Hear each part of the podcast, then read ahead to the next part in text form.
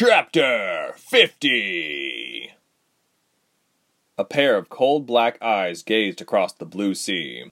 Rubens was pacing like a hungry wolf about his ship. Everything was going according to plan. Not according to his plan, but his master's plan, that is. He looked coldly down at Ilse. He had seen many prisoners in his day, plenty of torture as well, but he didn't know how to deal with this one. He hated those who didn't fear him. If he had his way, everyone would wear an amulet until their minds were trained to think as one, rather than for themselves. As for the girl, he knew it. He had encountered her more than once, and despite the mocking he had endured from the other generals, he knew she had to possess one of the elite powers. He saw the fugitive with his own two eyes in Dove, where the blonde haired maiden used it to escape them, but only for that short time. How else did she get here? He lacked proof besides his passion. His master frowned upon that. Rubens decided he was going to wait. She would soon prove her true identity, and then she wouldn't be his problem any more. He turned his gaze from Ilse and looked closely at Ren. He knew too much for Rubens' liking. His brows furrowed as he looked more closely at him. His mouth curled into a disgusted snarl. He wasn't gathering enough information, but Ren could fix that. He saw Ilse look away from Ren and up at him with a stern, determined look. He met her gaze with a horrid glare. He was thinking, plotting his next moves to be rid of her, once and for all. He looked out to sea. He watched the waves roll in all directions. Maybe, he said softly, maybe that boy can really be of some use. Ilse felt tired. Her brain was pulsing with too many thoughts and ideas. They bounced off the inner walls of her skull, and she put a hand to her pounding forehead. She was halfway wanting to confine herself in her cell and sleep without one word from the other captives, but the other half knew that the without one word part wouldn't happen. She went below deck without Ren. When she began walking in the dining area, her body met the feeling of moist steam as she breathed in the last of dinner's aroma. As she walked around a few of the long benches, she approached the wooden door at the middle of the room. She opened it like normal. What are you doing here? A voice called as Ilse jumped in surprise. A pair of sharp black eyes was staring back at her. They belonged to a strange black haired man. Ilse tried to push him away, but his face drew near hers. He held her firmly by the arms to prevent her from leaving. Ilse grunted loudly, trying to free her arm, but he was firmly tightening his grip the more she struggled. As he held her, he smiled a weird grin. I know who you are, he said shakily, his facial features quaking his eyes maniacally staring at her.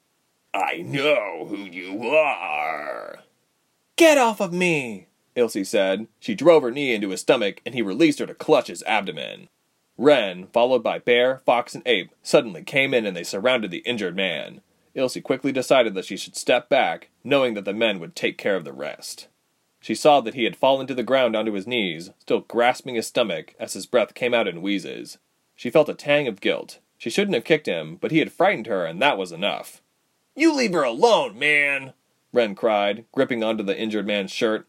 Fox pulled Ren off him as Ren tried to calm himself down. Get a grip, Ren, Fox said. You're gonna get a hole yourself. Ren stopped, but he looked at the man with pursed lips and gripping, clenching hands. Bear pointed a big finger hard into the man's chest. Now you best count blessings that we didn't give you the ass beating you asked for. You give Cat no more trouble, Bear said in a low, rumbling voice, or I'm a going to make an example of you. Bear stalked off as Fox followed behind him. Ape mindlessly walked behind them both, letting out a long yawn. Ren looked down at the man, who had begun to breathe normally and was huddled against the wall. Ren took a step closer to him. If I see you even look at her, I swear you won't like what's coming for you, Ren said in a low voice and that's a promise. The man scrambled to his feet and went through the door into the dining area. Ren allowed himself to calm down and to allow his heart to beat at its normal level. He shouldn't have let his anger get the best of him. He turned around and saw that Ilse had disappeared into her room. He let out a sigh and tiredly made his way towards his room for the night. Ilse entered her small room with a hand to her heart. She knew that Ren had promised her that he would protect her, but she didn't understand his full meaning until now. She looked around. The three other girls were lying in their own respective and claimed sleeping area.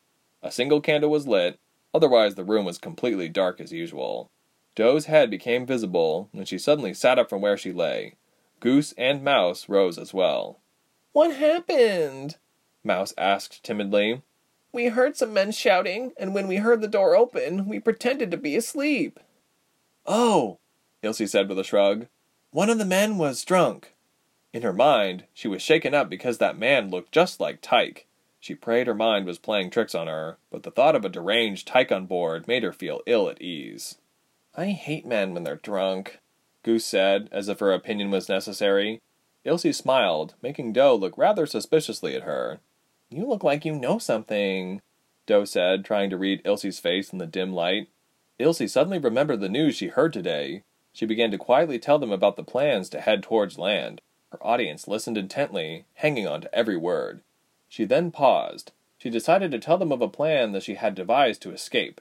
In truth, she and Ren had spent considerable time elaborating on what to do, but for now it was safe to leave him out of her story. When she had finished, Doe gave her a suspicious look. So you're telling us that this plan is going to get us out of here? Doe asked quizzically. Just like that? You mean, Mouse said in a wistful manner, we won't be prisoners anymore? Yes, Ilse said. If we work together, we can help the four of us and all the other prisoners that are elsewhere on this ship. But how do you know that it's going to work? Mouse whispered. A little bird told me so, Ilse said with a mysterious smile. Are you with me?